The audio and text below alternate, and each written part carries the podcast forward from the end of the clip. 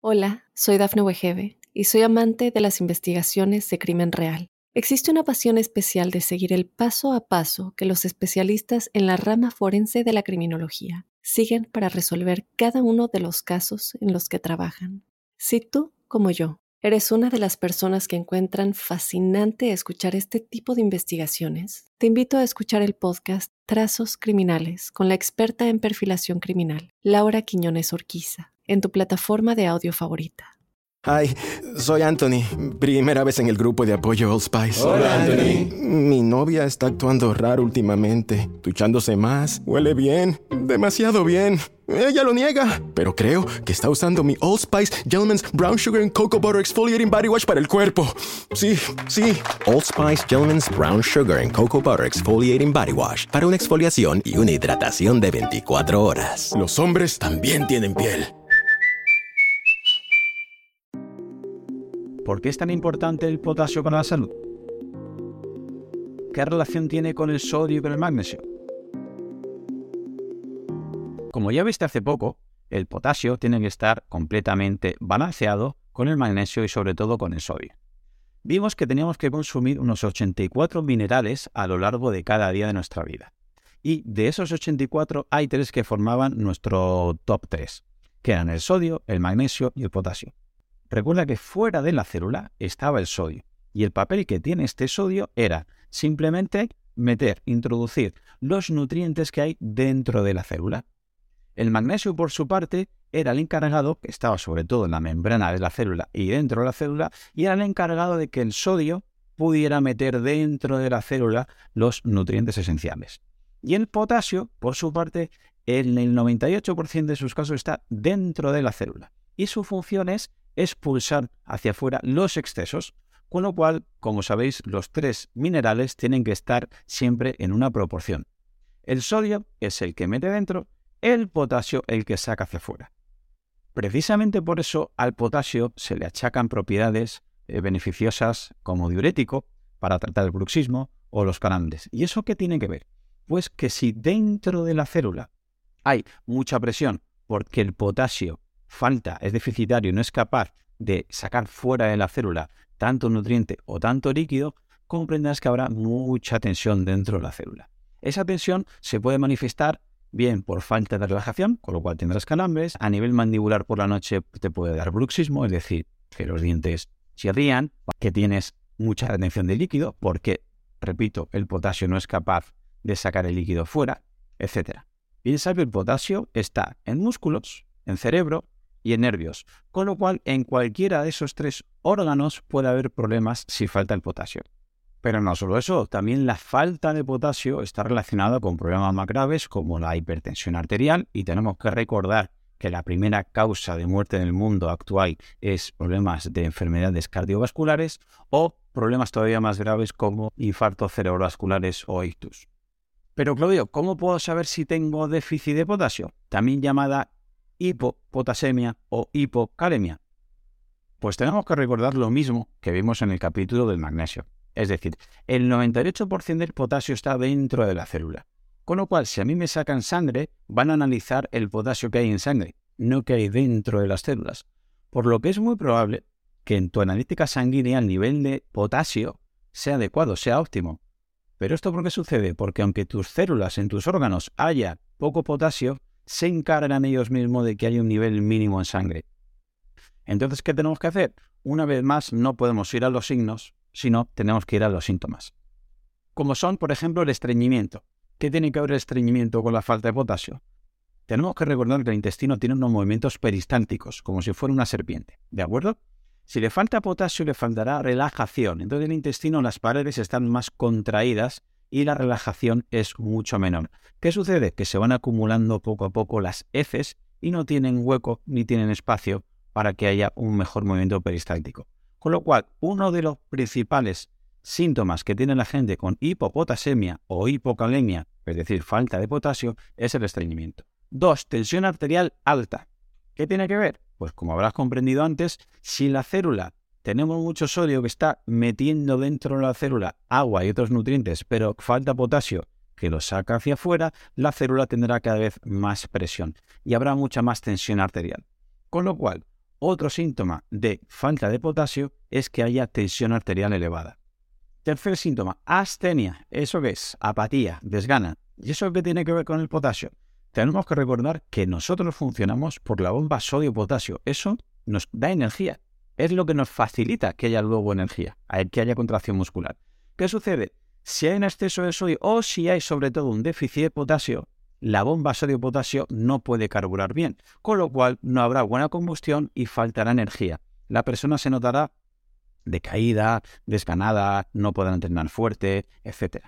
Cuarto, bruxismo. Repito, hay varios tipos de bruxismo. Muchos de ellos vienen por falta de relajación en la mandíbula. ¿Cómo lo podemos comprobar? Por la noche mucha gente tiende a chirriar los dientes, a mover la mandíbula, y eso es debido a que aunque estén durmiendo, no son capaces de que haya una relajación completa. ¿Por qué no hay una relajación completa? Repito, porque la célula está muy, muy, muy hinchada y el músculo está muy contraído. ¿Por qué está contraído? Porque el sodio está empujando hacia adentro los nutrientes, pero el potasio no puede sacarlos hacia afuera. El quinto síntoma está muy relacionado con este cuarto y es, son los calambres nocturnos. Por ejemplo, es muy común por la noche en la gente que le falta potasio calambres en la planta del pie o en los gemelos, ¿vale? O fasciculaciones. Las fasciculaciones es que tú estás relajado tranquilamente y notas como que te vibra un poquito el antebrazo o tienes un pequeño tique en el ojo. Repito, eso vuelve a ser falta de relajación. Tú quizás estés muy relajado, estés en la playa tumbado, pero el potasio no puede hacer su función de relajar, de expulsar el exceso de sodio, el exceso de nutrientes y el exceso de agua por esa desproporción. Y seis, Arritmias. Recuerda que también el potasio se eh, deposita en el corazón. Con lo cual, en vez de tener un pulso cardíaco normal, empieza a ser un ciclo irregular. ¿Por qué? Porque el potasio es imprescindible para esa dilatación, para esa relajación del músculo cardíaco. Si hay mucha contracción pero no hay una dilatación correcta, el corazón no empieza a latir de una manera igual de regular que antes. Con lo cual es un gran indicativo de falta de potasio. Vale, Claudio, ¿y dónde está el potasio en la dieta? Pues ese es uno de los grandes problemas. Sobre todo está, igual que el magnesio, en muchas verduras de hoja verde. Aparte de estas verduras de hoja verde que muchos de nosotros no comemos en un mínimo, lo encontramos en aguacate, en plátano, en kiwi, en tomate, en verduras crucíferas, en pasas, en dátiles, en orejones, etc. Pero repito, mucha gente se enfrasca solamente en subir el consumo de potasio, que por un lado puede ser que no esté mal. Pero tenemos que comprender la importancia del ratio sodio-potasio. Normalmente las cantidades diarias recomendadas de potasio está entre 3.500 y 4.000 miligramos en hombres y 1.000 miligramos menos en mujeres. Y el consumo de sodio está recomendado aproximadamente unos 2.000 miligramos. ¿Cuál es el problema? Pues los estudios indican que de potasio no consumimos lo que se nos propone, consumimos más o menos entre el 30 y el 50%, es decir, una tercera parte o la mitad. Y respecto al sodio, ¿sabéis qué pasa? Todo lo contrario, que no consumimos los 2.000 miligramos que nos recomiendan, sino que duplicamos. Y aquí podrás entender la diferencia que hay. En vez de comer la cantidad diaria recomendada, lo que estamos haciendo es tomar la mitad o la tercera parte de potasio y tomar el doble de sodio.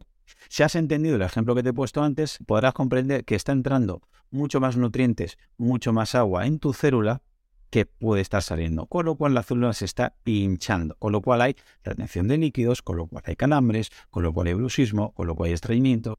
Y es que tenemos que recordar que normalmente muchos de nosotros no consumimos un mínimo de verduras de hoja verde, ni tomamos un mínimo de frutas, ni tomamos un mínimo de verdura. Y mucha gente no coge el salero, le agrega sal a sus comidas.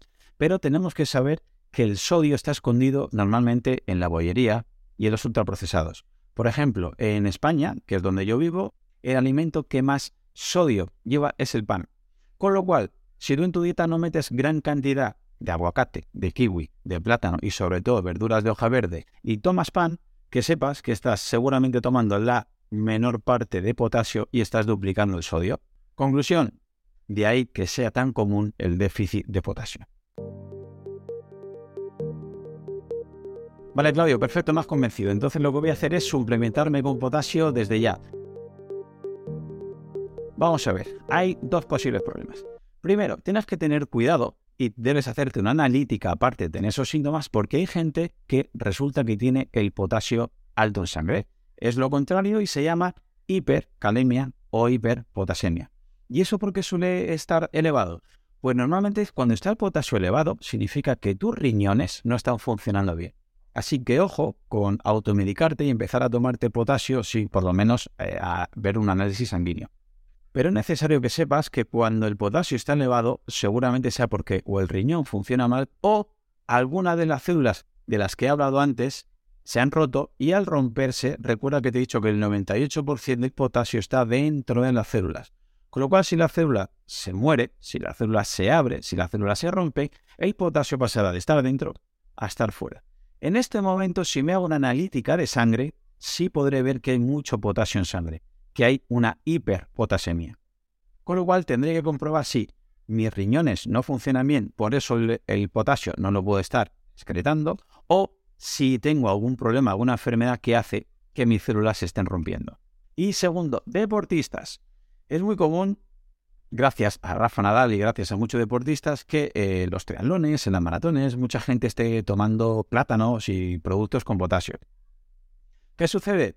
Que está muy bien siempre y cuando lo estemos balanceando con otros electrolitos, sobre todo el magnesio y por antonomasia el sodio. ¿Por qué? Porque tenemos peligro de sufrir una hiponatremia. Me explico.